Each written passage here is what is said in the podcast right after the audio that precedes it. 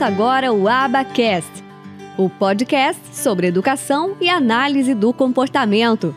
Apresentação: Michele Freitas. Um oferecimento do Instituto de Educação e Análise do Comportamento.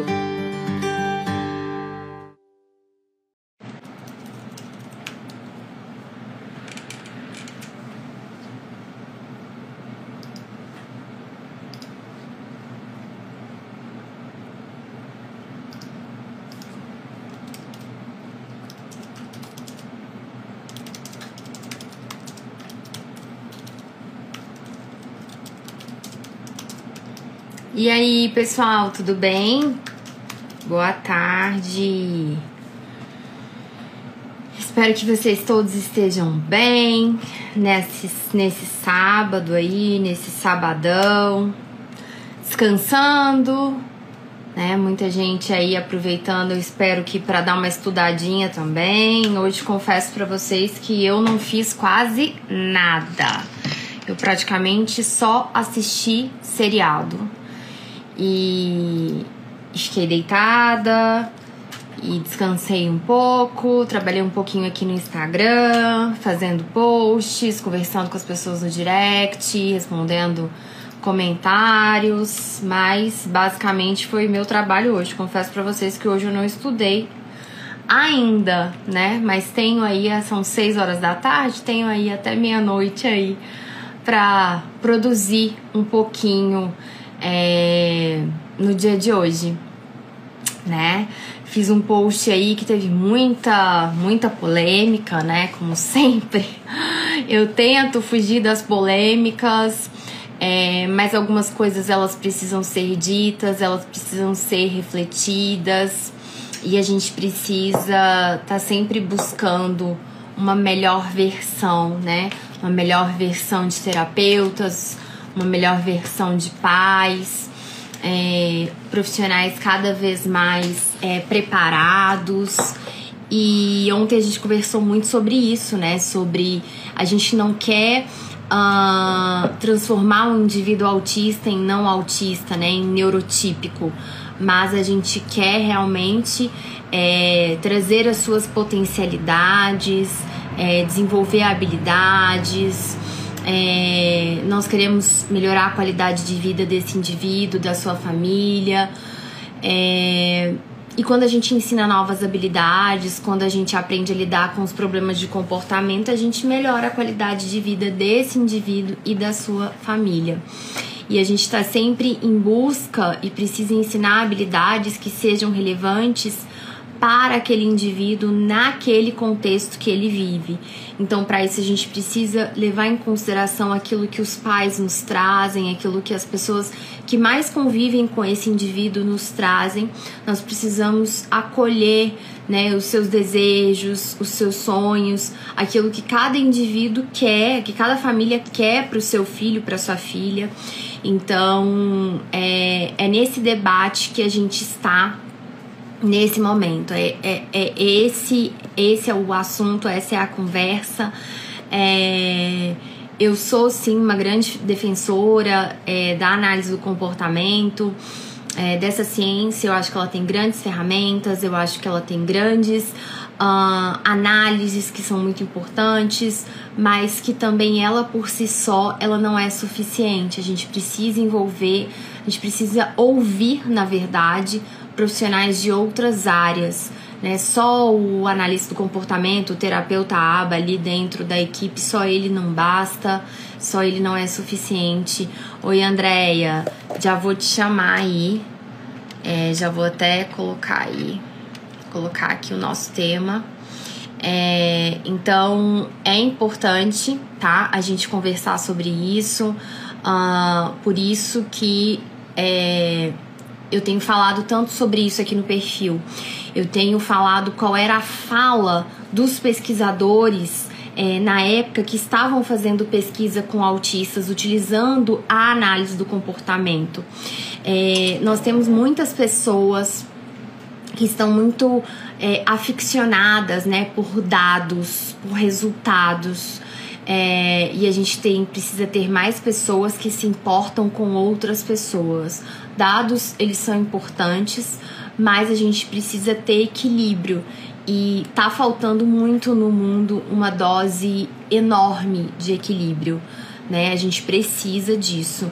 As pessoas ficam muito apaixonadas, é, vai se criando essa, essa relação, essa cultura, esse ensino para as pessoas de algo muito excessivo que fica extremista. E eu acho que as pessoas elas assim, elas estão um pouco cansadas assim de ouvir, né, que ai, aba, olha, é uma ciência, e é isso e é aquilo, é parece um pouco presunçoso, né? Eu tento muito tomar cuidado na hora de corrigir as pessoas é, de, quando elas falam que é uma metodologia que é um método terapêutico, e eu sempre falo, eu tô te corrigindo, não é por uma questão presunçosa ou por um preciosismo. É só porque quando eu entendo que é um método, eu tenho uma atuação muito enrijecida e pouco flexível. E tudo que a gente não precisa nesse mundo, do, tudo que a gente está defendendo de atuação com é, as populações neurodivergentes, tudo que a gente não precisa é de enrijecimento. A gente precisa de uma terapia que seja flexível. A gente precisa de profissionais que tenham flexibilidade. É, então, por isso que a gente toma cuidado sempre para falar que é uma metodologia. É, e é aquilo que eu sempre falei, a gente precisa também ter conhecimentos de outras coisas e não só conhecimento da ciência, análise do comportamento, só isso não é o suficiente.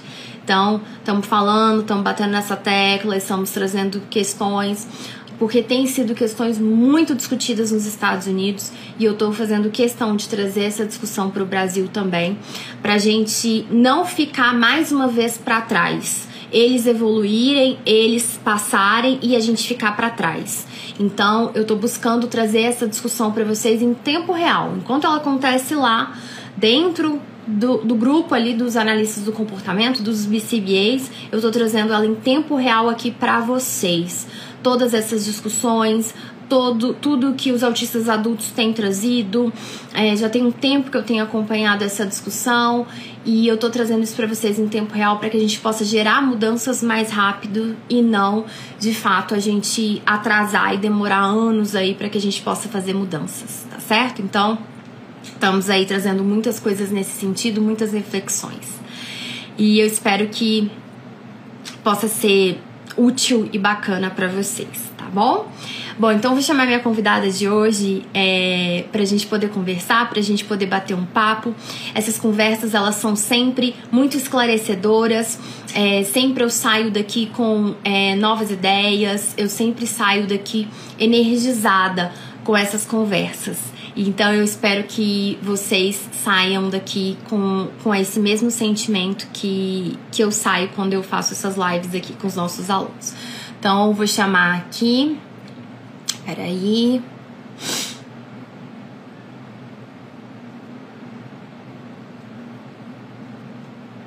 Pronto.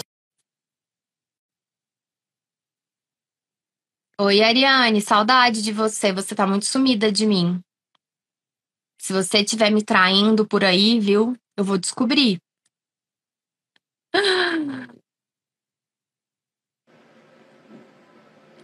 Oi! Olá! Tudo bem? Tudo. Boa noite, bem-vinda. Obrigada. Andréia, é, quero começar te agradecendo. Obrigada por você estar aqui com a gente, por você, por você estar aqui comigo, ter cedido um pouco do seu, do seu tempo para contar. Eu que agradeço. Ah, imagina, para contar a sua história, contar o que que você, o que que você faz e a gente ter um bate-papo aí bacana. Eu já tô com o meu café, eu não sei se você é do, da, do grupo do café. Não devia estar tomando café essa hora, confesso. Mas hoje é sábado, então eu acabo dormindo mais tarde. Então eu, eu falei assim: não, vou, hoje vou tomar café essa hora por ser final de semana. Eu também sou do grupo do café, mas hoje, agora, nesse momento, não tô com café aqui, não. tô e... até aqui no quartinho eu meu tô filho vendo. aqui, ó. Quietinha.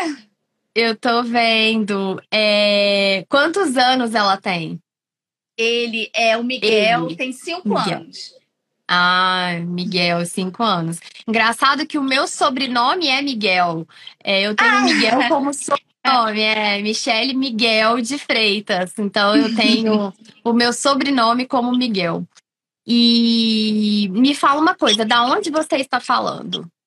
Eu estou falando de Niterói.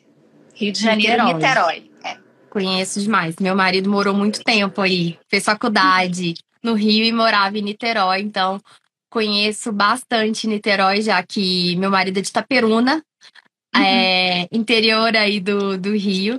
Interior, e, é. É, exatamente. E Conta pra gente, então, qual que é a sua profissão, em que, que você se formou, qual que é a sua área de atuação, para que a gente possa é, saber mais. É, eu sou bióloga, eu trabalho no Hospital do Câncer. É, eu não. Eu já dei. A, no início de, de, carreira, eu dei aula, né? Já fui professora. Isso me ajudou uhum. muito a identificar o autismo no meu filho quando ele tinha por volta dos nove meses, foi quando a ideia do autismo me veio na cabeça pela primeira vez. Caraca, é, nove meses. É, com nove meses eu comecei a ter uma, uma forte. Forte palpite que, que o problema que ele tinha era esse. Porque, uhum. na verdade, o, o Miguel, ele sempre teve um atraso de desenvolvimento importante desde o início da vida. Eu notava que ele demorava muito para passar por, pelas etapas do desenvolvimento, né? Ele nasceu prematuro? Não, não. Ele nasceu a termo, 40 uhum. semanas. Foi uma gravidez super tranquila. Eu não tive problema. Eu trabalhei até o início do oitavo mês. Então eu não, em nenhum momento é, eu achava que, né, poderia ser surpreendida com, com um atraso Sim. de desenvolvimento grande dele, né? É, ele demorou para sentar, ele, ele não engatinhou, Miguel não engatinhou. Miguel, ele levantou e começou a andar apoiado nos móveis, e com um ano e dois meses, ele andou sozinho. E andou no tempo. Sim. Na verdade, com um ano e dois meses, ele cumpriu o tempo dele. Porém, uhum. o fato dele não ter rolado, dele não ter engatinhado, isso é, fez com que ele tivesse muito, muitos problemas de coordenação motora, por exemplo. Depois que ele começou a ficar maiorzinho, né? Começou a crescer, é, eu comecei a notar que ele tinha muito problema de coordenação motora, como tem até hoje né? Miguel, ele, como ele tem dificuldade de pegar no lápis e, e, e fazer as letras, né? Uhum. Ele acaba se desinteressando por aquilo. Então eu tô sempre, eu e as terapeutas, né? Estamos sempre, sempre tendo que apresentar coisas novas para ele. Porque o novo chama a atenção dele. Ele gosta. Ele gosta de coisas novas. Então eu tô é, nós estamos sempre conversando, inventando uma atividade nova que envolva essa parte de coordenação para que ele faça e ele vá. É, é, como é que eu vou dizer? Que toda isso, isso é comum de toda criança. O que elas têm dificuldade, elas não querem fazer, elas perdem o interesse. Sim. Então, para que ele nós, veja, né? É, pois é. Então, para que ele veja que ele é capaz, sim, que ele pode, né? Basta ele tentar, para ele sempre tentar. Porque o, o, o, Miguel ele reconhece todas as letras, algumas palavras, é, as palavras simples, como casa, bola, ele já até consegue ler. Mas ele não, não escreve, não adianta. Uhum. Bota o lápis na mão dele, aí ele faz aquela, aquele risco, muito pouco, pouco, e não quer. Uhum. Mas se eu dou as letras na mão dele, ele monta o nome. Perfeito. Então, é, é assim, para algumas coisas eu percebo que ele tem uma facilidade muito grande de aprender, e outras coisas eu percebo que ele tem, é, precisa de um esforço conjunto muito grande para a gente conseguir aquele, aquele avanço. Né? Uhum. E esses cinco anos foi, foram cinco anos de avanços e retrocessos. Avanços e retrocessos. É sempre assim. Eu aprendi também com as terapeutas, que são anjos na, na nossa vida, né? Quando a gente conhece pessoas boas, né? Que nos ajudam. É, que é assim mesmo, dois passinhos para frente, aí um para trás, depois dois para frente, um para trás, e a gente vai aprendendo a lidar com essas frustrações. Porque Sim, já vivia um, um bocado, entendeu? Sim. E me fala uma coisa, então você, você é bióloga, você já deu aula, é, tem uma prima bióloga, inclusive. É, Dioguinho, meu filho, então ia gostar de conversar com você, porque ele adora os animais e interesses assim sobre a, a, natureza e essas coisas. Ele sempre quer saber mais, detalhes, coisas que nem eu sei, tem que aprender para conversar com ele. e, e aí você teve o Miguel, uh, e aí você não voltou a trabalhar, eu imagino. Não, eu voltei. Voltou? Tá. Eu, voltei, eu voltei a trabalhar, mas aí eu, quando eu tive o Miguel, eu já trabalhava no Instituto do Câncer, né? Eu já trabalhava uhum. com a parte é, biomedicina, né? Com a parte biomédica. Uh, mas eu voltei a trabalhar. Eu nunca deixei de trabalhar, não. Tá? Uhum. Eu voltei a trabalhar e aí eu comecei a estudar mais, ler mais sobre sobre o autismo, sobre a, a condição do Miguel, sobre os níveis é, de suporte que existe. Uh, e, e, e, tudo que pudesse me ajudar a uhum. ajudá-lo, no caso, né? Eu... No início, você pesquisava sobre assim, ah, por que, que ele tem determinado atraso.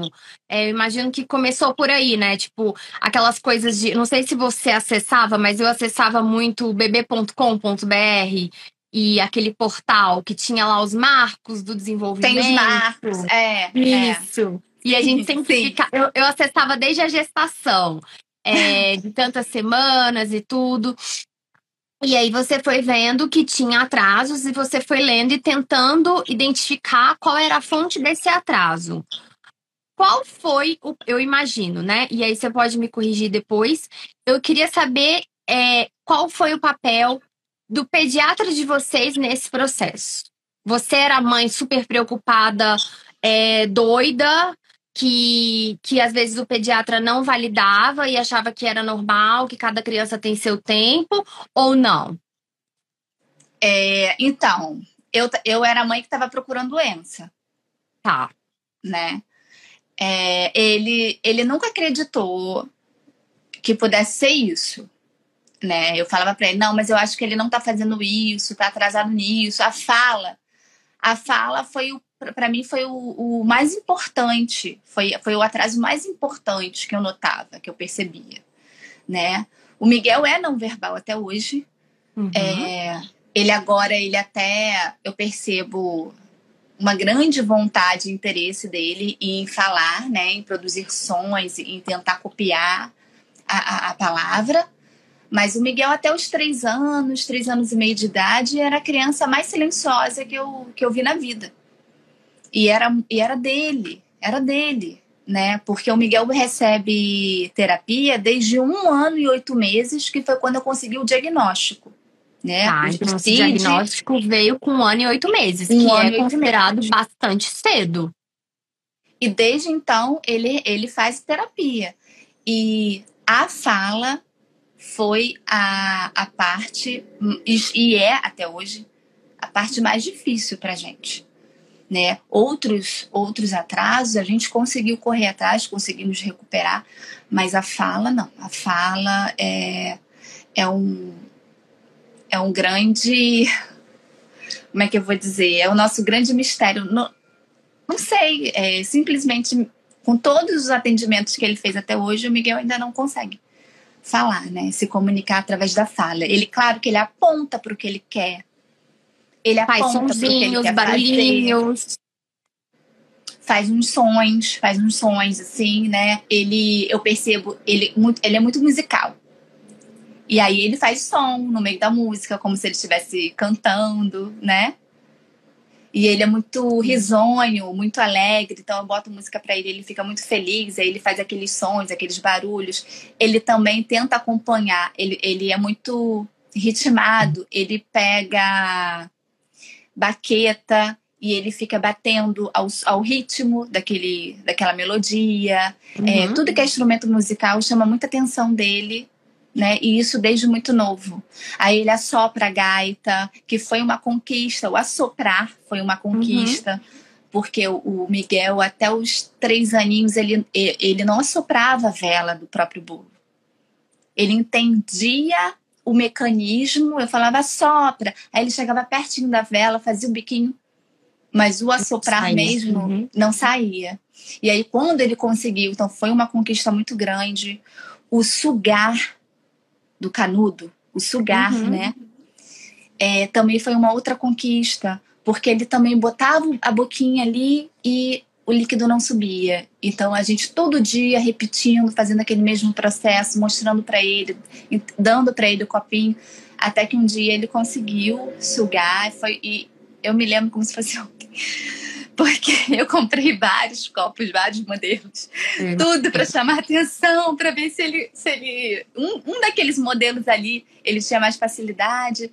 Até que um dia funcionou, deu certo, graças a Deus. Agora a gente já está na etapa do sem canudo. É sempre assim: tu atinge uma e fica um tempo, aí você já passa para uma outra uma outra etapa. Exato, exato. Exatamente, é desse jeito mesmo.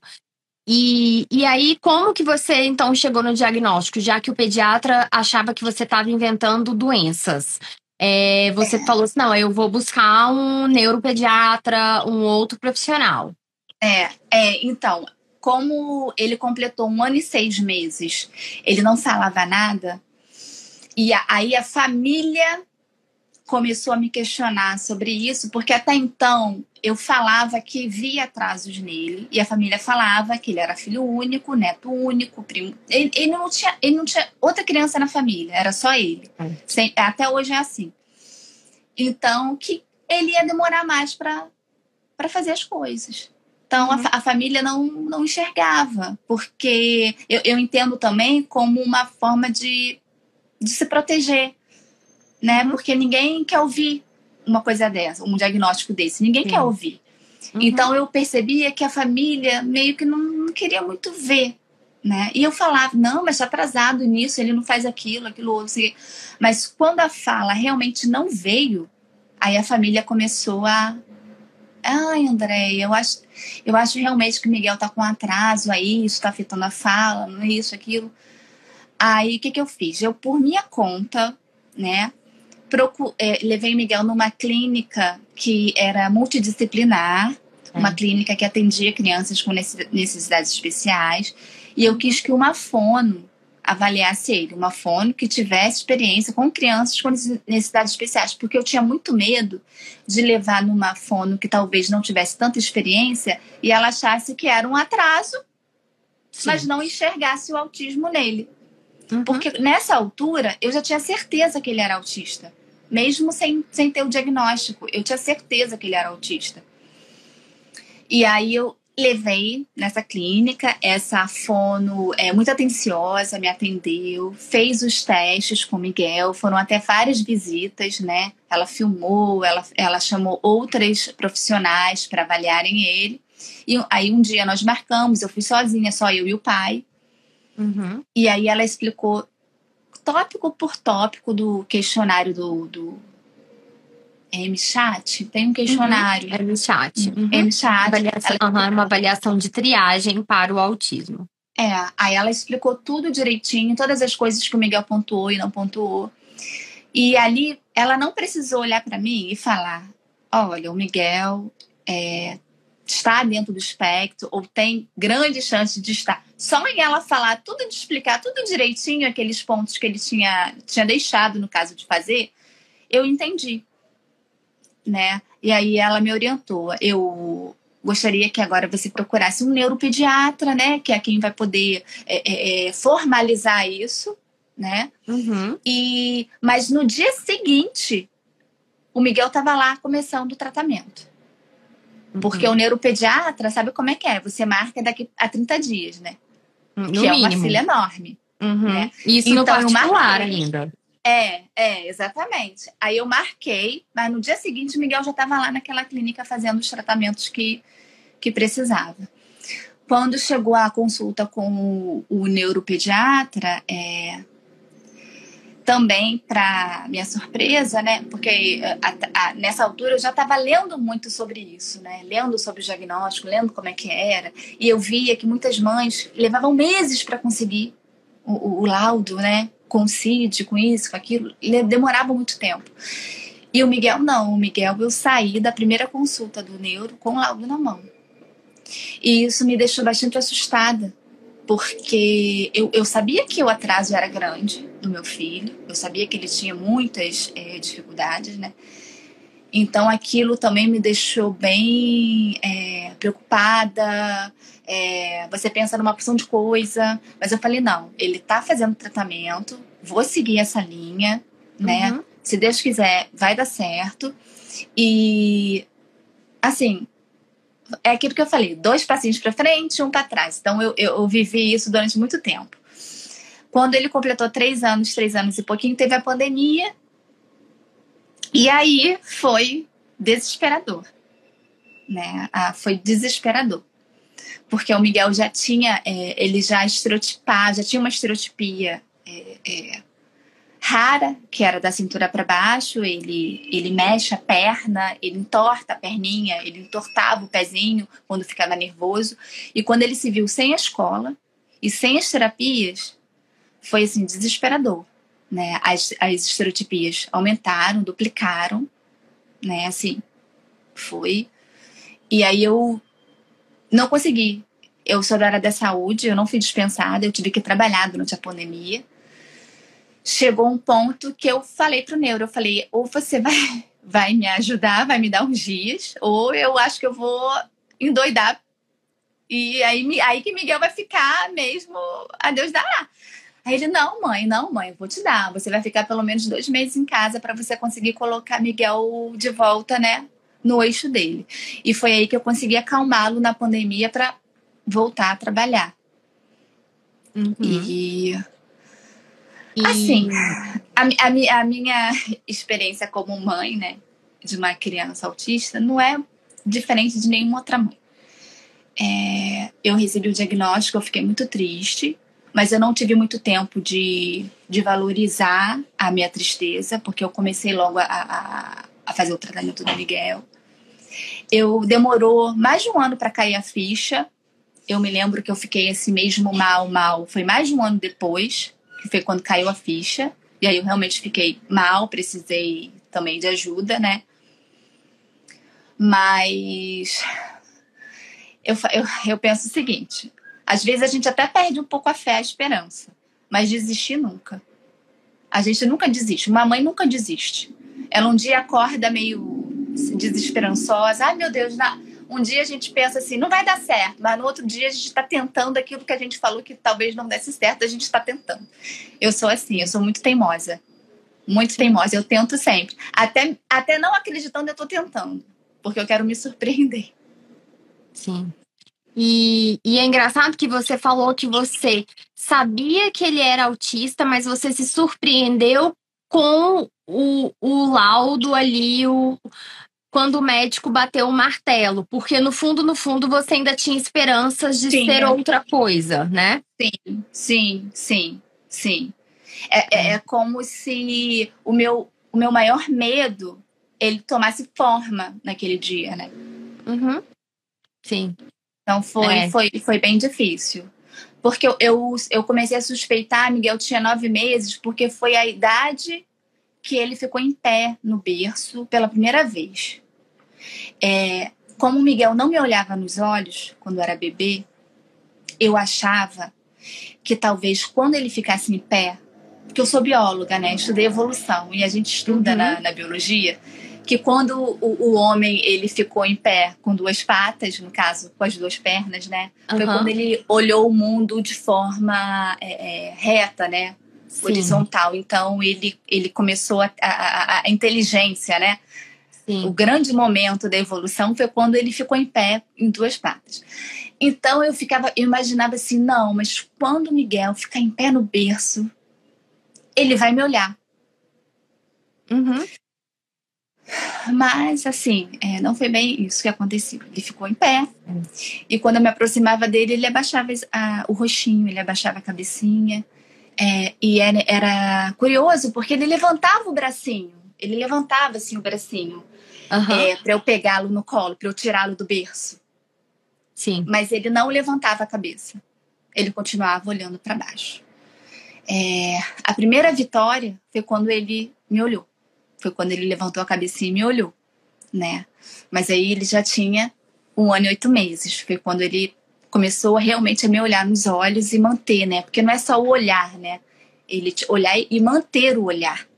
Uhum. É, é, ver você, é, esperar você terminar de falar. E isso é, foi um processo, demorou um pouquinho, mas foi a nossa primeira vitória. Sim, com certeza. E quais são as terapias que vocês fazem hoje? Ele faz a, é, fome, né? Faz a uhum. terapia ocupacional, é acompanhado também por uma psicóloga. Ele faz a fisioterapia para ajudar ele na questão da estereotipia de perna que ele tem. Uhum. A psicomotricidade. Uhum. Musicoterapia, que é que ele ama, né? Ele ama música. É, psicopedagogia também faz. É, é, a terapeuta vem em casa para fazer o, o ajudá-lo nos deveres de casa do colégio e também nessa parte de da coordenação, né, para ele poder conseguir fazer os dever, o deverzinho, né? Uhum. Tá. Deixa eu é... ver se tem mais alguma que eu esqueço às vezes. Não, acho que são, são essas. São essas. E aí ele vai para a escola, normal. Um turno Ele de tem uma mediadora. Ele tem uma uhum. mediadora que o acompanha. No, uhum. no início, até os três anos, ele não tinha uma mediadora que a professora não achava é, necessário. Uhum. Mas é, com a, a, a, pandemia, né? Uhum. E a volta, as aulas, eu notei, eu percebi que não dava mais para ele ficar sem. E eu acabei procurando uma outra escola, porque a escola que ele estava na época não não oferecia né, esse serviço, então eu procurei uma que oferecesse. Também foi uma longa jornada, porque foi difícil achar. E aí, finalmente. É. Oi? Eu acho que só travou, tô te ouvindo. Você tava ah, falando tá. que foi muito difícil achar, e eu falei sim, que é, imagino, é uma escola que fornecesse esse tipo de atendimento. E aí eu encontrei, ele ficou bem, conseguiu é, é, ter uma conexão com a mediadora. Foram até duas. A, a, a primeira é, não não foi muito. Acho que ele não, não obedecia muito, não, não se adaptou muito. E aí o colégio tentou uma outra. Achei muito legal, que aí teve a tentativa de uma outra. E aí ele amou né? Tá com ela até hoje. E eu fico sempre, todo ano que todo ano que passa eu fico apreensiva. Falei, ah, meu Deus, será que vai ficar vai ser a mesma? Sim, normal, super normal a gente ter nessa né, as mudanças, né? Como é que vai ser, quem vai ser a professora do ano que vem, mediadora, como que vai ser, né? todo esse processo, ele é, a gente sempre entra em ansiedade lá para novembro. É, é mais é ou menos assim. A gente fica chorando e querendo que mantenha os meios é, profissionais, né? É, é, isso acontece. E me fala uma coisa. Nesse período aí, então, que vocês têm é, intervenção, até agora, já houveram trocas de profissionais? Vocês já passaram por trocar profissionais nesse processo? É, isso, isso foi um desafio para vocês? Encontrar profissionais, encontrar profissionais que casassem com o que vocês procuravam, com aquilo que vocês acreditavam, com o que, tava, que vocês estavam vendo que estava sendo bom para ele. Como que foi esse processo? Hoje o Miguel tem cinco anos, para quem perguntou. O, então, nós trocamos sim. Trocamos porque é, às vezes começa bem como a gente troca. E aí, de repente, você já não, não, não vê muita. Não vê muita evolução e também não tem muita troca. É, que, o que, que acontece? É, existe um, o problema dos planos de saúde. Né? Uhum. Né? É, o Miguel tem plano de saúde, mas o plano de saúde ele não me oferece um lugar que tenha todos os profissionais e uhum. principalmente vaga. Eu ah. sempre tive problema com isso. Então eu consegui alguns atendimentos, sempre assim, alguns atendimentos, outros não. E aí uhum. a gente começa a catar profissional que seja especializado.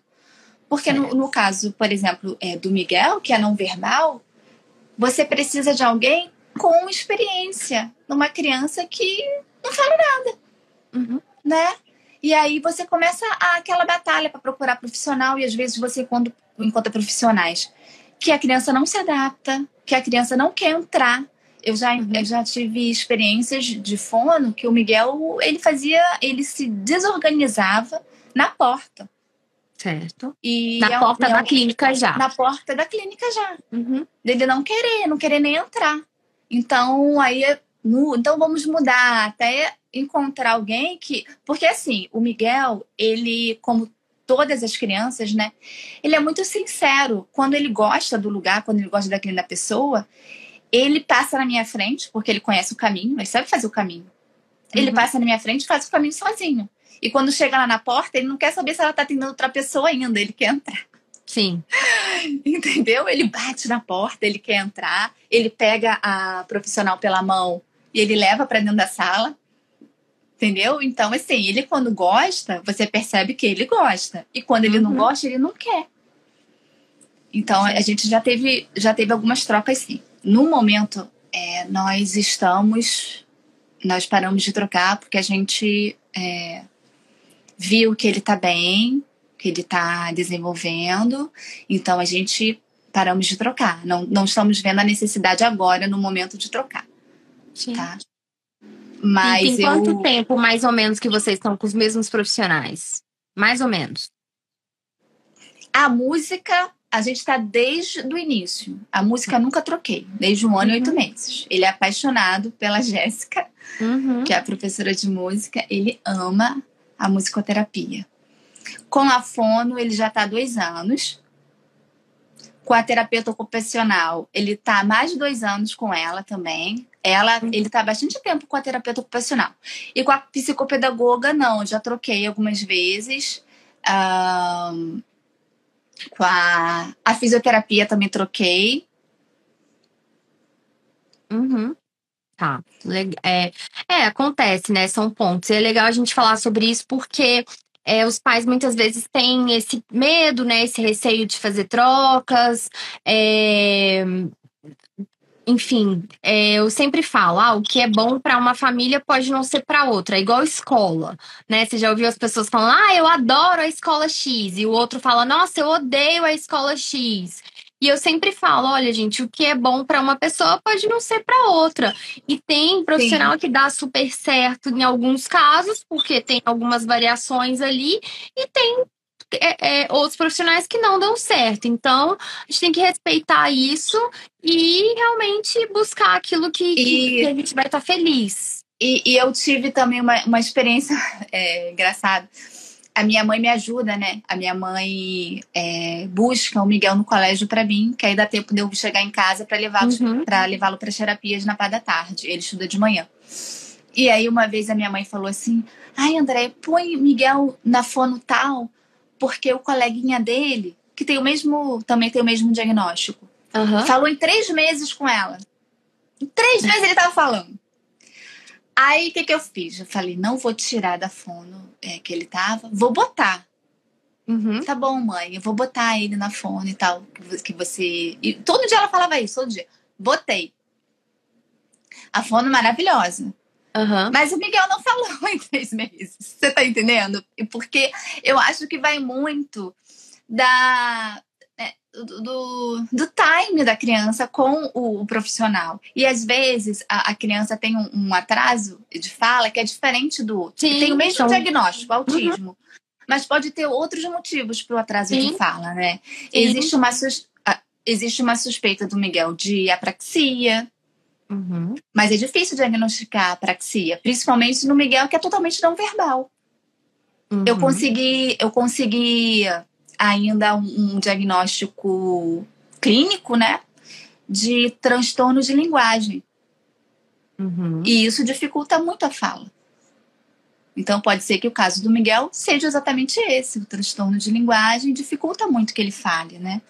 Uhum. É, então, cada, cada autista é de, um, de uma maneira, de uma forma. Então, às vezes, o nosso não, não falou na, na, na mesma época porque ele tenha outras questões. Sim.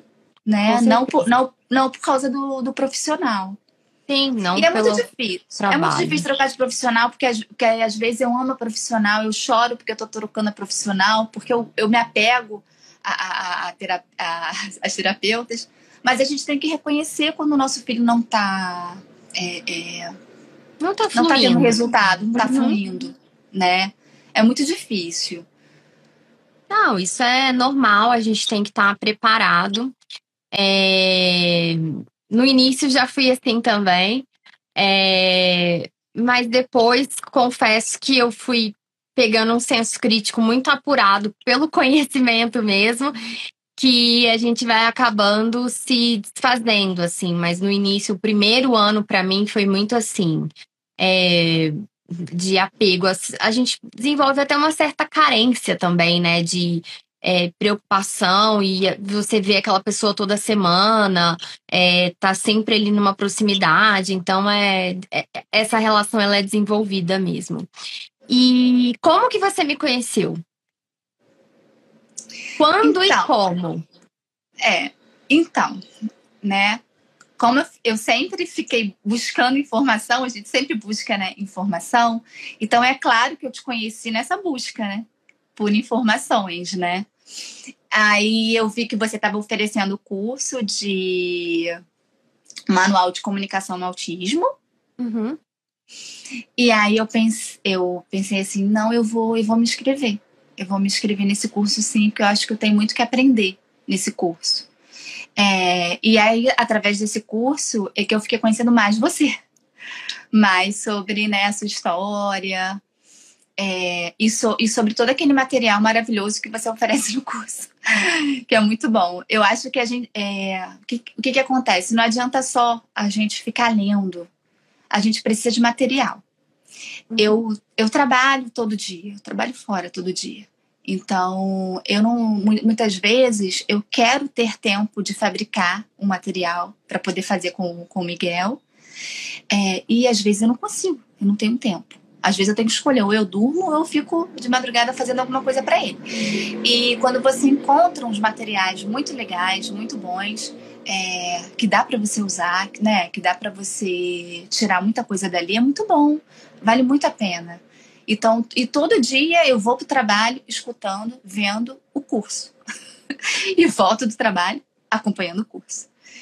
Então, assim, é, não precisa ser profissional né? Uma mãe, uma avó, uma tia, uma pessoa que tem uma criança com autismo em casa, vale muito a pena fazer o curso, porque a gente aprende muito. Eu estou aprendendo muito. Devagarzinho, no meu tempo, o tempo que eu tenho, porque a vida é muito é muito louca, gente. Olha, trabalhar, aí você leva a criança para terapia, que Miguel faz terapia de segunda a sexta. Aí você chega em casa, você quer ter uma, você quer ter uma vida, né? Sim. Tem marido, tem Descansar também, é. Descansar e cuidar da casa. É. É, as coisas básicas ali que a gente precisa fazer. É, é, mercado, é enfim. Várias coisas. Ainda com esse trânsito aí de Niterói, Deus me livre. Sim. Nem me fale. E aí o dia é muito cheio e às vezes a gente chega no final do dia, que eu, eu levo, né, Miguel para as terapias, e tem dias que ele vai muito bem nas terapias. E tem, tem dias, dias que, que, ele não, não vai. E eu tô cansada. E aí a gente escuta: ah, mãe, hoje ele não quis fazer nada, hoje não foi muito legal, hoje não foi.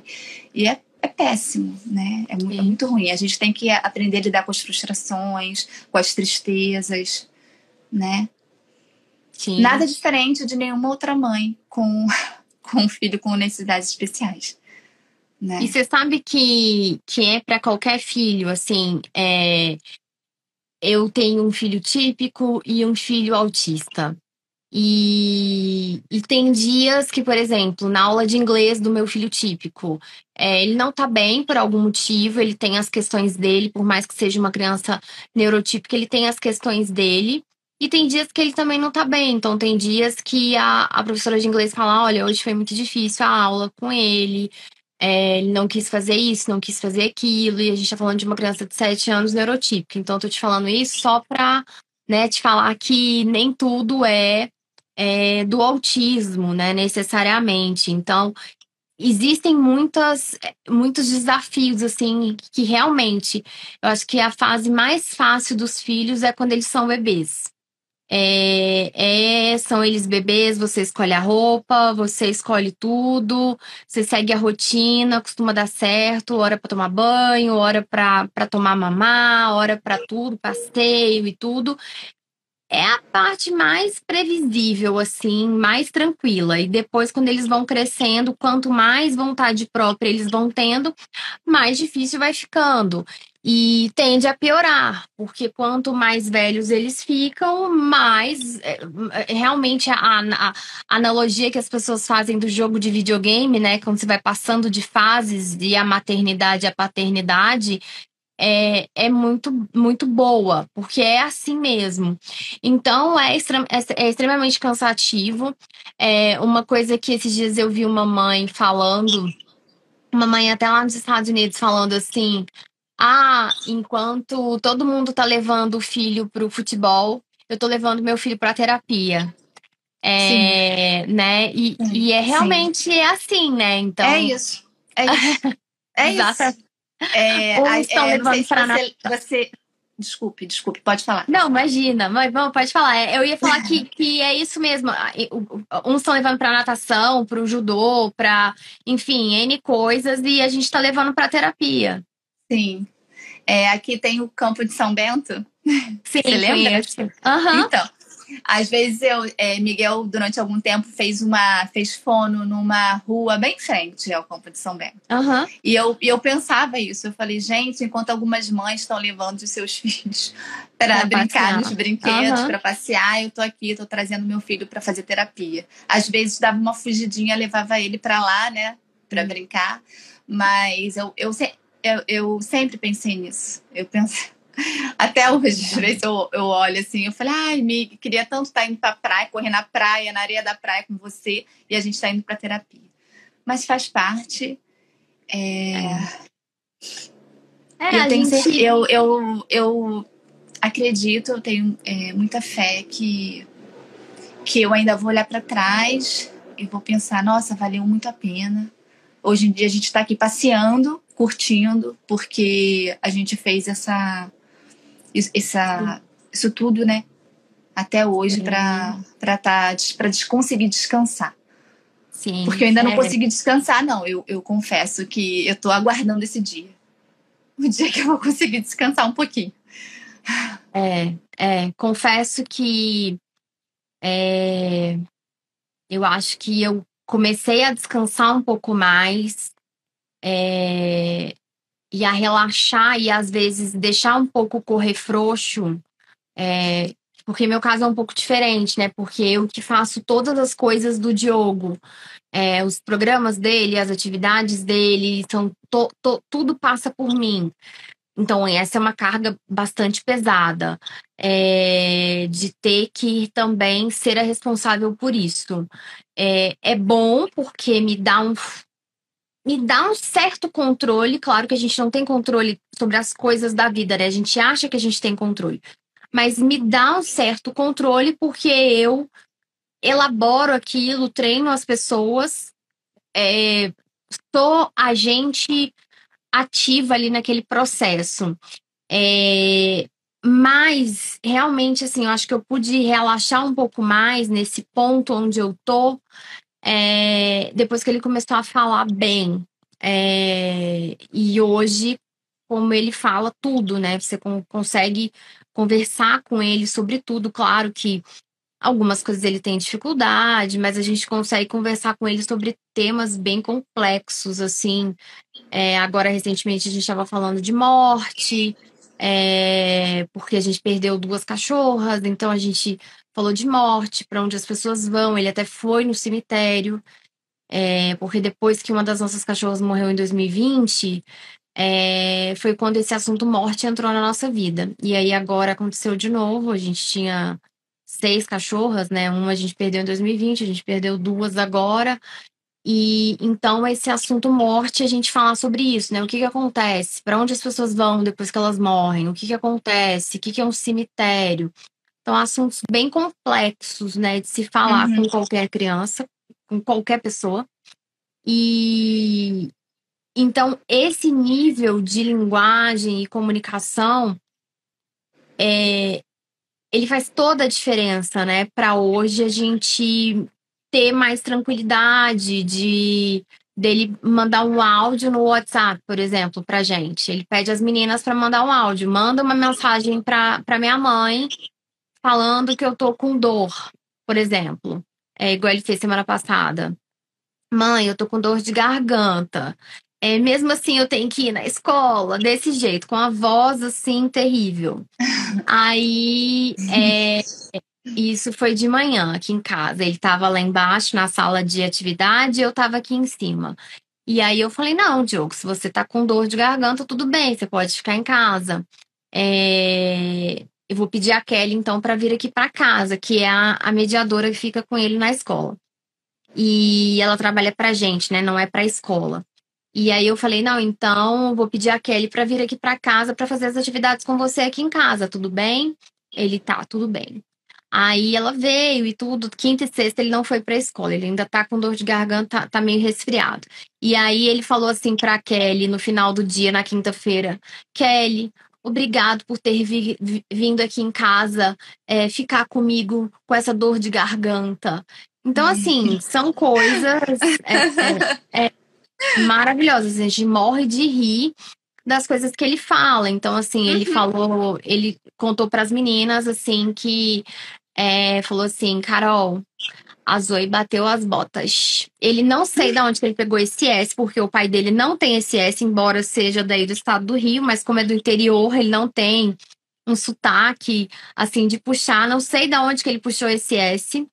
É, Carol, a Zoe bateu as botas. Aí eu, é, Diogo. Aí eu ouvi, né, depois ele falando, é, Diogo, que, que vocabulário é esse? Bateu as botas. Aí ele, é uma forma mais legal, é, é menos ruim de falar que morreu. Aí eu, ah, entendi. Então, assim. É... Ele já ouviu isso em algum lugar. Em algum vídeo, entendi, provavelmente. E, tinha, é, e, e tinha entendido. Por, por isso ele fez essa associação. Ele entendeu. Exatamente. É, ele gosta muito da turma da Mônica, então tem muitos vídeos da turma da Mônica que explicam sobre coisas da vida. É, morte, eu já, vi, eu já ouvi ele, ele vendo sobre é, separação dos pais, coisas assim, sabe? É, pai perdeu o emprego, essas coisas assim, não tem dinheiro, tem umas historinhas assim, e eu vejo que ele, que ele fica vendo e prestando atenção. Então, ele aprende ali muita coisa e eu vejo que uhum. ele generaliza, ele leva aquilo para a vida. Então, é, é bem legal. É bem, é bem legal. Então, assim, acho que realmente eu relaxei um pouco mais quando essa fala veio e hoje eu tô vendo que ela tá mais sólida. E aí eu vivi um pouco de apreensão para alfabetização e agora ele já tá começando a ler. Então, vai mudando de fase, né? Bom, Igual sim, sim. A gente sim. vai e daqui a pouco ele entra na adolescência, então já vem outras preocupações. Então, assim, né, nunca fica fácil, sempre, sempre é um desafio. Mas a gente, claro, precisa também descansar, precisa, né, e hoje mesmo, né, tava até falando quando eu comecei, hoje eu não estudei nada, hoje eu não fiz quase nada, eu fiquei assistindo seriado. E eu precisava tirar minha cabeça um pouco de tanto problema, de tantas coisas que a gente passou aí nesses últimos 15 dias. Então, isso faz parte também, né, da gente ter esse processo de, de descanso, né, de certa forma.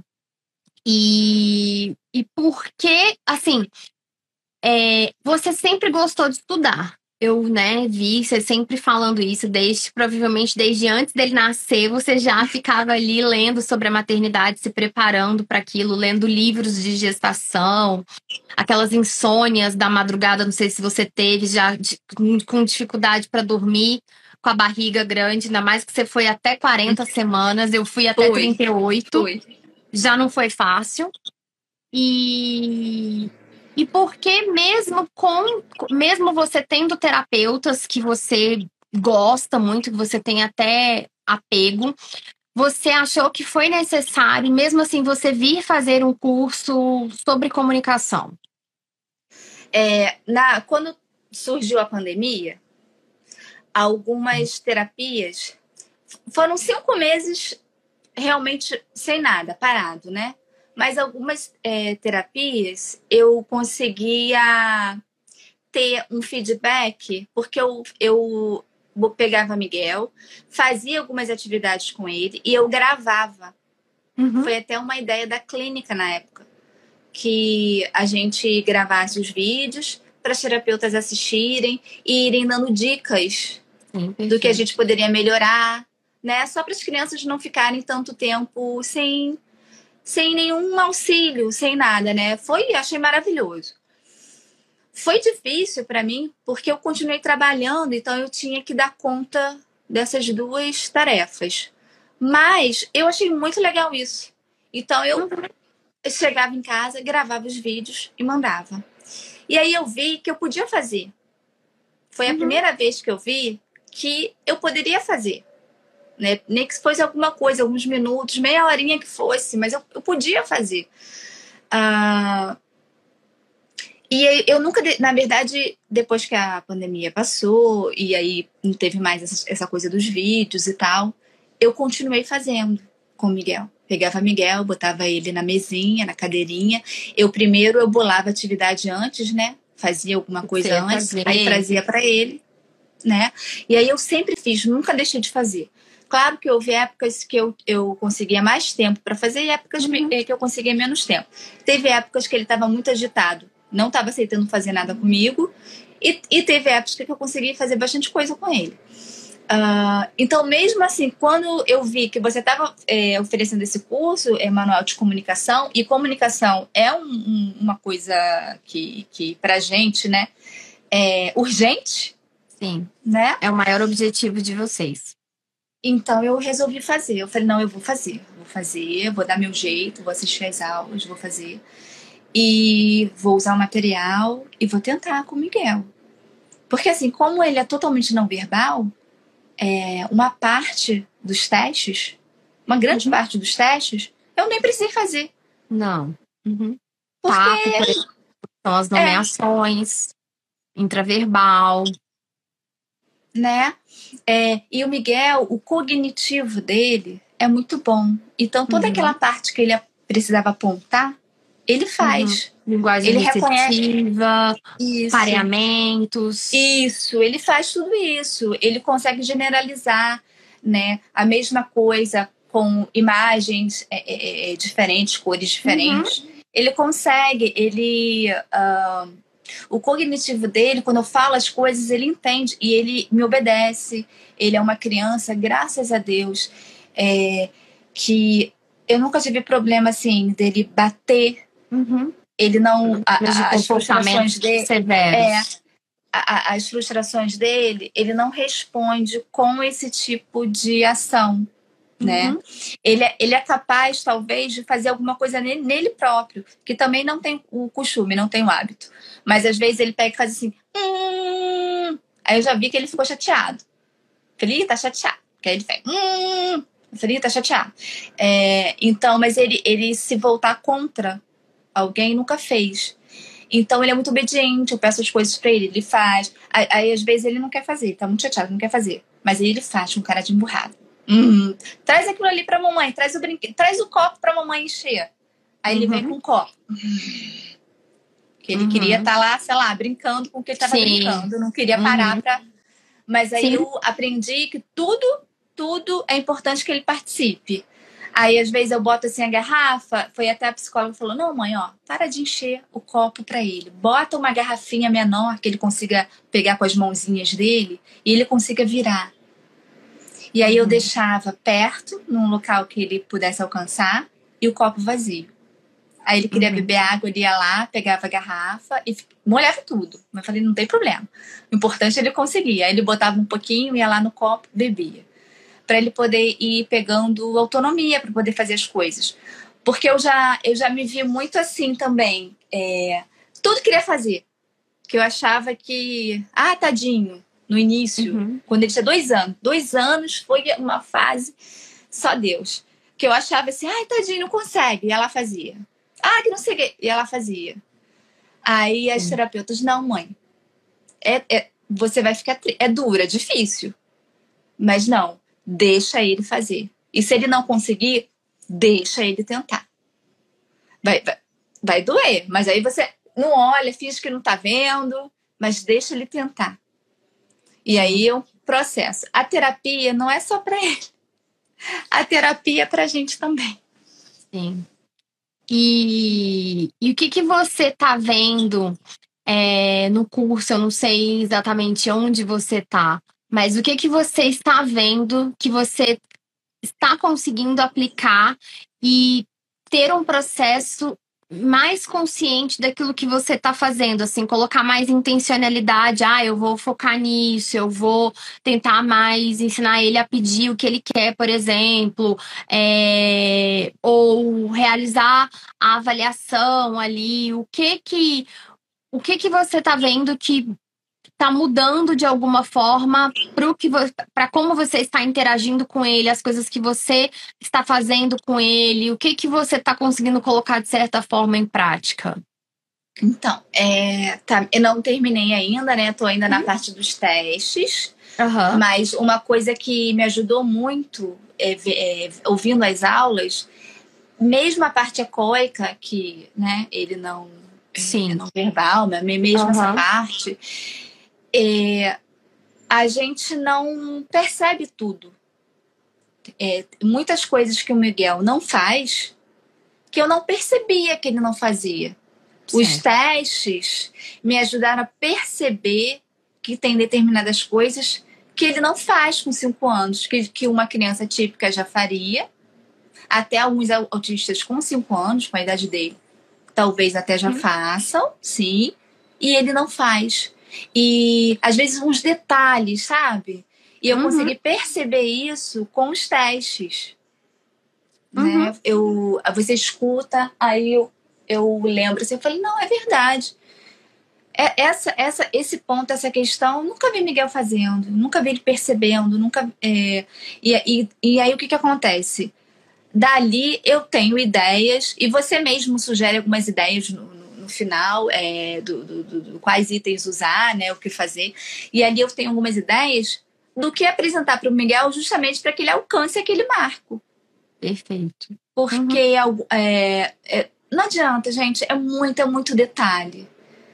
São muitas aulas, né? Muitos módulos. O, o ter, segundo são 100, 100 aulas, mais de 100 aulas. Então, não adianta, a, a gente não consegue perceber tudo. Uhum. E aí, quando a gente escuta, a gente assiste às aulas, é aí que a gente começa a ver, é, por exemplo, o desfraude. O desfraude no Miguel é, foi difícil, está, ainda é difícil, porque eu ainda não desfraudei ele totalmente, né? Ainda estou em processo, estamos em processo. E uma das aulas eu ouvi, né? A gente, várias aulas, né?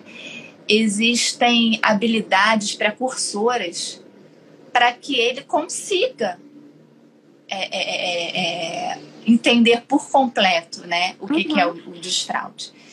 É, Miguel senta no vaso sozinho, ele entende que ele tem que ficar ali, ele entende onde é que ele tem que fazer, o que, que ele tem que fazer depois, a descarga, ele entende todos os processos. E tem dias que ele prende o xixi por quatro horas. Ele não faz no chão. E também não faz no vaso. Então, aí eu coloque a fralda. Quer que eu coloque a fralda. Né? E aí você vê que às vezes uma habilidade, às vezes um, um, uma de, de, como é que eu vou dizer assim, é, uma, uma habilidade de coordenação motora mesmo, às vezes influencia no desfraude a, a, o transtorno de linguagem que ele tem influencia no desfraude. Eu li sobre isso. Que o fato dele ter dificuldade de, de expressar algumas coisas, para mim, é, é, colabora para ele ter dificuldade nesse desfraude. Uhum. Então, eu, eu, assim, eu sou uma defensora da gente sempre estar tá, tá se atualizando, lendo, procurando saber, porque a gente não sabe tudo, a gente não percebe tudo no nosso filho. A gente, claro que a gente, como mãe, a gente conhece o, o filho que tem, mas a gente não consegue perceber tudo. Tem muita coisa que escapa, que a gente não consegue notar, não consegue perceber. E aí, quando a gente lê ou escuta o depoimento de uma outra mãe ou de uma profissional, ou assiste alguma aula, é que você, caramba, peraí, eu acho que o meu filho, ele tem isso, ele uhum. faz isso, né? Sim, com certeza. E vocês já chegaram a pensar em alguma forma de comunicação alternativa aumentativa? É, como que como que é isso para vocês? Sim, é, o Miguel ele já entende o, o, a questão das figuras, né? A, a, a, ele consegue associar uma coisa que ele quer com a figura. Isso uhum. ele, ele consegue fazer, né? Mas ele não usa isso muito com muita frequência no dia a dia. Por quê? Como ele consegue pegar tudo, uhum. né? Ele sabe onde fica cada coisa dentro de casa. Então as vontades dele ele consegue ter acesso. Ele pega, né? Ele não quer perder tempo pegando figurinha. Uhum. Entende? Sim. Aí, é, aí algumas coisas a gente esconde para ver se ele aponta para a imagem. O que, que eu fiz? Eu coloquei na parede algumas imagens e ele aponta. Principalmente imagem para onde ele quer ir para passear, por exemplo. Ele não vai olhar para mim e falar, mãe, quero ir no Campo de São Bento. Não vai. Quero andar de uhum. bicicleta. Ele adora andar de bicicleta com o pai. Ele, o pai carrega ele na garupa. Uhum. Ele adora. Mas como é que ele vai olhar para mim e vai falar que ele quer que eu abra a porta? É, do, do apartamento para ele especificamente andar de bicicleta, por exemplo. Uhum. Então eu facilitei isso, eu botei as figuras. Então ele fica apontando para a figura.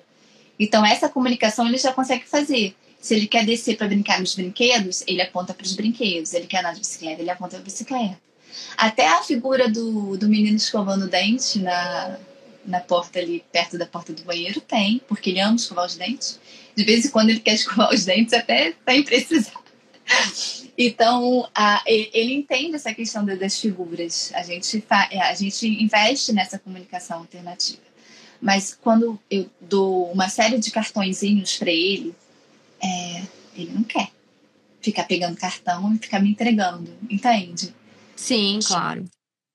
É, eu acho que é, é, eu, eu é, eu queria finalizar essa live dando alguma. Tendo, se você me permitir, é, dando alguns insights é, que eu tive, assim, de pontos que eu não tô falando nem que tá certo, nem que tá errado. Mas eu acho que são pontos para você refletir. E também faço recomendação para você assistir algumas aulas específicas. É, nesse momento agora, por uma questão de tempo, eu recomendaria que você parasse as aulas da avaliação e fosse para algumas aulas específicas do ensino de linguagem e comunicação. Então, é, as, principalmente as aulas iniciais. Você não precisa fazer o módulo inteiro, é, mas as aulas que tem lá ensino de mando, ensino de mando básico, ensino de comportamento de ouvinte básico. Então essas aulas, elas vão ser muito importantes para você já entrar no ensino direto. Então, é aquela coisa que eu sempre falo, você sair da aula já pensando, ou durante a aula mesmo, você já ter ideias e já anotar coisas. Eu vou fazer isso com ele, eu vou fazer isso, eu vou fazer aquilo. Eu vou fazer isso, por exemplo, sentar com ele para fazer 15 minutinhos, segunda, quarta e sexta. Nesse sentido. É, e algumas coisas que você me falou é, me chamou muita atenção, e já que a gente está tendo essa oportunidade de conversar aqui, é, eu queria que você pensasse sobre essas coisas, porque são coisas que, de certa forma, eu até falo muito lá dentro do curso, mas como são muitos conteúdos, você pode não ter chegado nesses pontos. É, o primeiro deles, logo quando você tá, começou a falar a questão da escrita. É, e uma coisa para você ficar atenta é não deixe que o processo de escrita trave o processo de leitura. É, deixa o processo de leitura fluir, às vezes vocês podem até já estar tá fazendo isso, deixa o processo de leitura fluir, mas não deixe que isso trave o processo de, de escrita, né? É, não deixe que, que, que uma coisa fique dependente da outra. Então, faça igual vocês estão fazendo. Alfabeto móvel, é, letras tanto plastificadas ali em velcro, como letras é, de alfabetos móveis de madeira, diversas coisas que tem, que eu imagino que são coisas que vocês já estão fazendo. É, mas lembre que ele tem cinco anos e que uma criança de cinco anos é, não é esperado também para ela, já que ela tenha um, um, um amadurecimento motor ali, ali fluido, é, e principalmente uma criança com dificuldades motoras, como você já relatou desde bem novinho.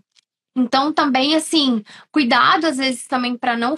Não tô dizendo que vocês estão fazendo isso, mas porque eu já fiz isso com meu próprio filho, então eu, eu tô te falando isso como alguém que já passou por isso.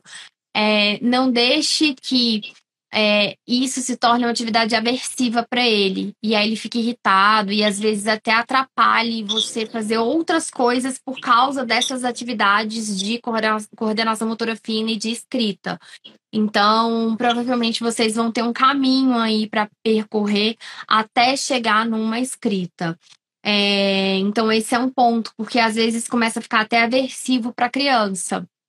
Então, é, estejam atentos a isso, a outras coisas que precisam ser trabalhadas, é, que eu imagino que a terapeuta ocupacional e a fisioterapeuta já fazem, de amadurecimento maior, e, a psicomotricidade, de amadurecimento maior do ponto de vista é, de, de, coordenação motora grossa, de desenvolvimento sensorial, porque tudo e de, de, coordenação motora fina, porque tudo isso influencia na escrita, que é um movimento motor fino.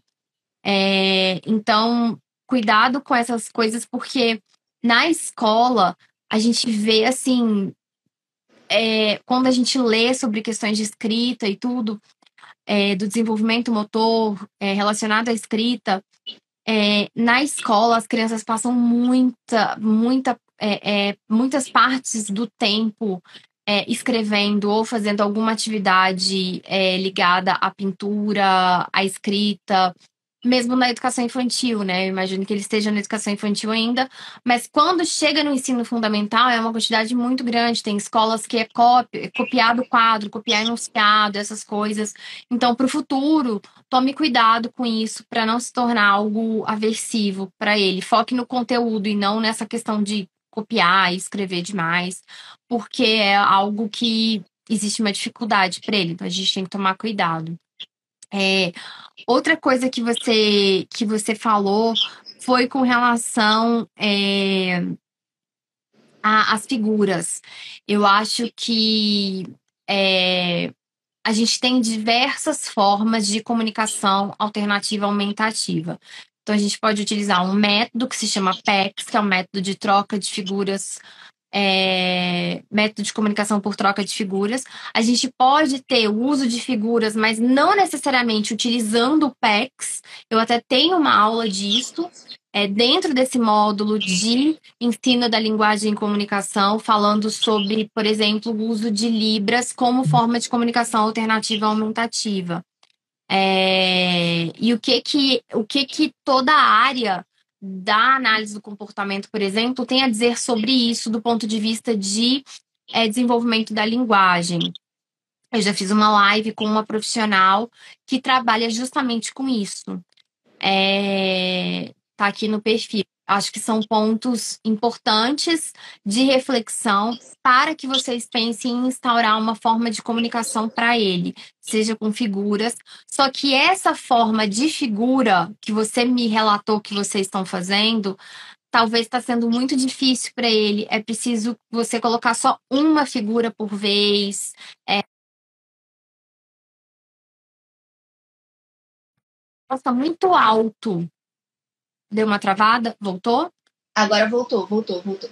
Tá um custo de resposta para ele muito alto. Ele ter que ir até o lugar onde tá a figura para daí ele pegar, ao invés dele simplesmente ir lá e ele mesmo resolver por si mesmo, ou ele fazer alguma outra coisa. Então é preciso deixar essa tarefa mais fácil se vocês optarem por utilizar a figura como forma de comunicação. É, uma outra coisa que a gente sempre toma cuidado e a gente fala muito dentro do manual é, é muitas, muitas pessoas ensinam o apontar como forma de pedir aquilo que deseja. E aí a gente tem que pensar no apontar. É...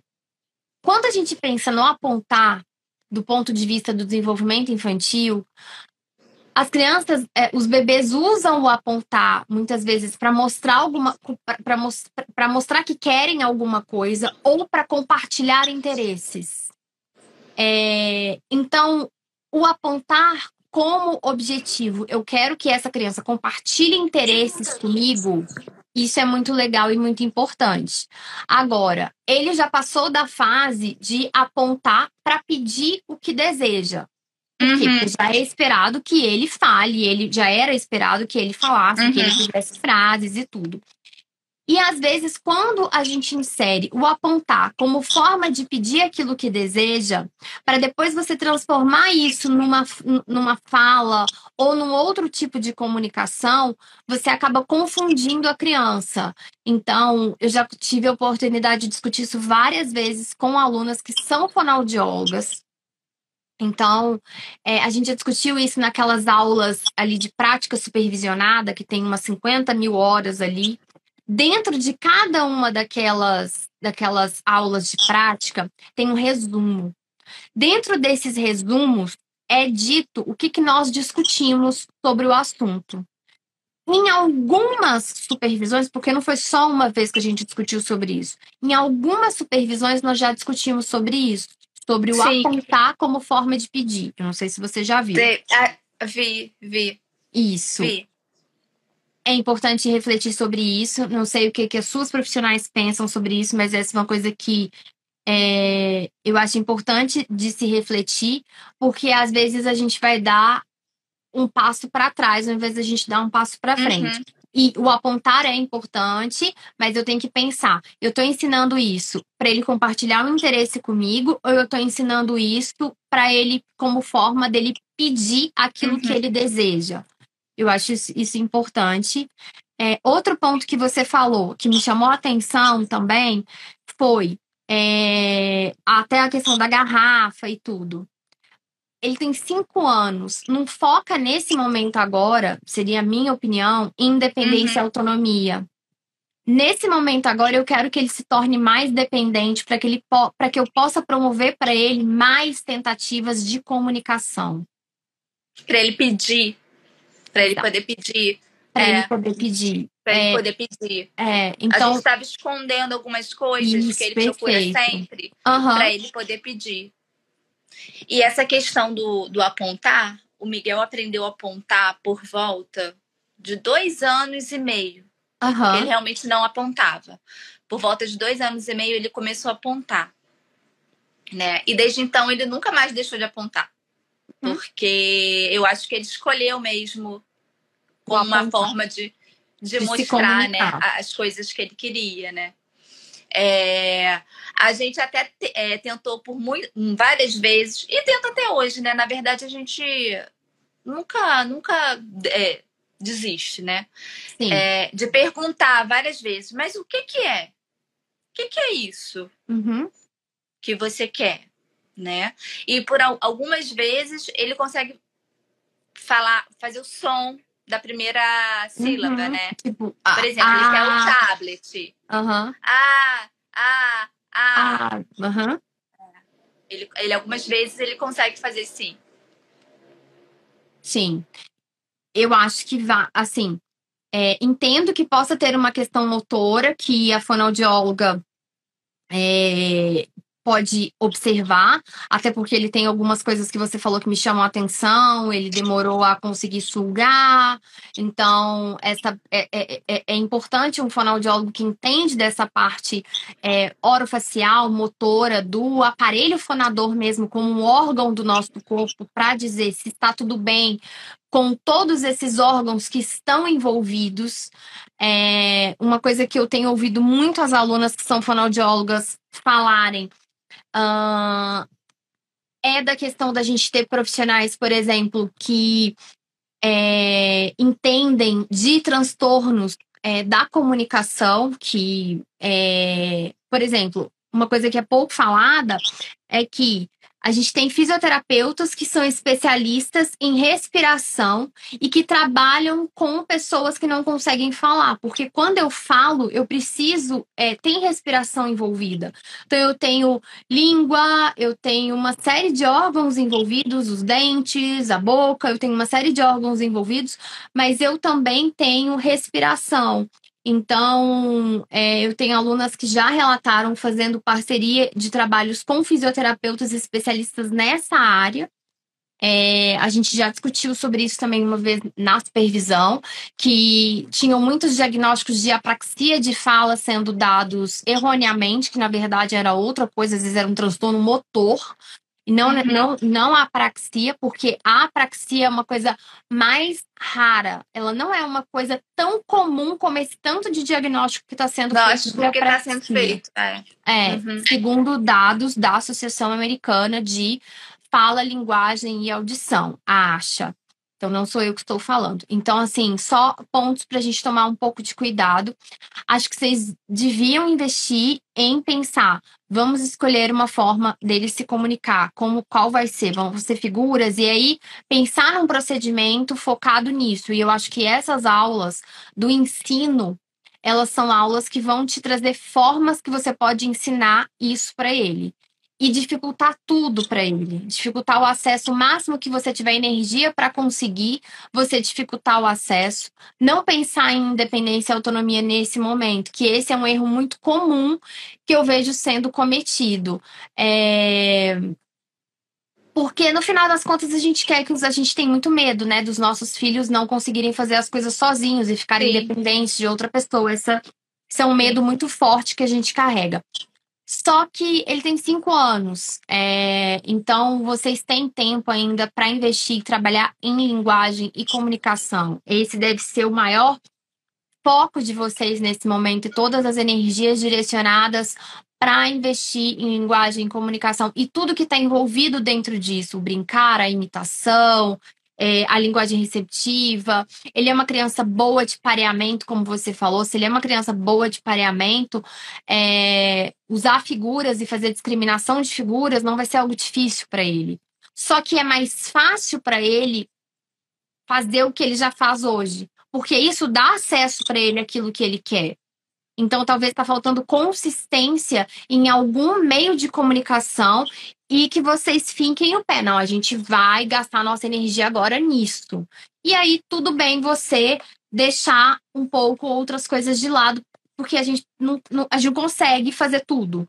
É, então, acho que são pontos que talvez para você refletir e para lá dentro do curso você focar nessas aulas.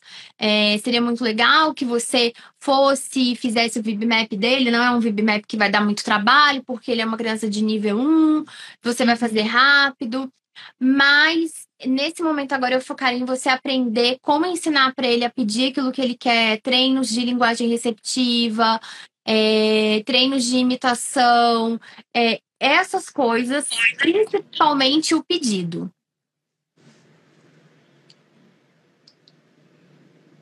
O pedir, uh, ele, ele, tentando falar pelo menos a primeira sílaba. Você é? já vai aceitar. Qualquer som você já vai aceitar e depois já você vai aceitar. modelar, dar uma. Ah, tablet. Ah, tablet. Então, tá. sem falar só o tá, já, já é uma vitória enorme. É, haja visto que é uma palavra mais difícil, né? Tablet, tem o ble ali. É, então, assim, todas as aproximações e você vai modelando e você vai mostrando para ele com a sua boca, é, é, deixando ele ver bastante uh, os movimentos é, e fazendo esse, isso aí incansavelmente. Imagina quantas vezes uma criança típica pede coisas por dia. São uhum. centenas. É, uhum. Então, é aquela coisa assim, ó, que é toda hora você trabalhando essa mesma coisa, essa mesma coisa É, isso costuma surtir muito efeito. Acho que o que o, tal, talvez está faltando é focar numa coisa específica e seguir aquele caminho. E seguir é, e deixar um pouco de lado algumas outras coisas que são menos relevantes nesse momento. Porque, assim, o que vai abrir portas para ele, é, para a gente pensar numa, nele ser alfabetizado, em outras coisas, primeiro ele precisa passar por esse processo, que é de se comunicar de alguma forma. De então, alguma forma. É, eu não posso te dizer, ah, ele vai desenvolver a fala, porque podem ter outras questões que eu acho que vale a pena checar mas dele se comunicar de alguma forma. Que uhum. seja por figuras, que seja por gestos. É, e dentro lá dessas aulas eu falo muito isso. A gente aceita aproximações. Lá tem o procedimento certinho para você fazer e seguir. Então seriam aulas assim que eu assistiria amanhã. Uhum. É, nisso, assiste e depois me dá um alô aqui no direct. Boa. É, ou coloca lá na área de alunos, enfim, o que você quiser. É, uhum. Mas eu acho que vai fazer muita diferença para vocês. Vou te dar um retorno. Me dá. É, vai por esse caminho, é, pensa nesses pontos que eu te falei. Podem, algumas coisas podem fazer sentido, outros, outras podem não fazer sentido, mas eu acho que vale a pena tentar e vale a pena pensar, porque eu sei que hoje a grande dificuldade de vocês e o maior sonho de vocês é que ele se comunique. É... E esses pontos que eu tô te falando são pontos que vão ajudar vocês nesse processo. Beleza? Vou te dar um retorno. Se Deus quiser, vou te dar um retorno e vou ter notícia boa. Quero, quero ter esse retorno, por favor, porque eu já fiz isso outras vezes e foi muito positivo. É, na hora, assim, eu tenho até vídeos nos, nos meus destaques. É, eu tenho um vídeo da Grace, que é uma aluna minha, mostrando o filho dela já fazendo aproximações e foi com essas dicas que eu tô te falando aqui é, que ela foi usando e surtiu efeito. Então, eu não podia deixar de perder essa oportunidade de te falar esses pontos que eu acredito que podem ajudar. E assim, repetição, repetição, repetição, repetição. Pensa Te nisso. agradeço muito. Te agradeço Imagina. muito. Eu que, eu que agradeço a confiança, estou aqui para o que vocês precisarem, contem comigo. Tenta, Obrigada eu sei pela que... oportunidade de contar a minha história. Não, imagina, a gente que é grato de poder ouvir e poder aprender. É, e tenta ir também nas práticas ao vivo para a gente ir trocando ideias, de repente, daquilo que você está trabalhando. E tá. é, se você quiser entrar, e, por exemplo, ser a primeira a falar é, nos, dias, nos dias que a gente faz prática, porque às vezes você tem que dar janta, a gente começa às sete. Ou se sim, você quiser sim. deixar para entrar depois, é, tranquilo, eu te dou prioridade. Eu sempre faço isso quando tem mães, eu te dou prioridade para a gente conversar e discutir, para você discutir e depois você sair e fazer as coisas que você tem para fazer. Tá bom, então, combinado. Tá bom? Combinado. Obrigada, viu? Obrigada, Obrigada a todo mundo aí. Beijo grande. Quero notícias, por favor. Sim, vou dar sim, com certeza.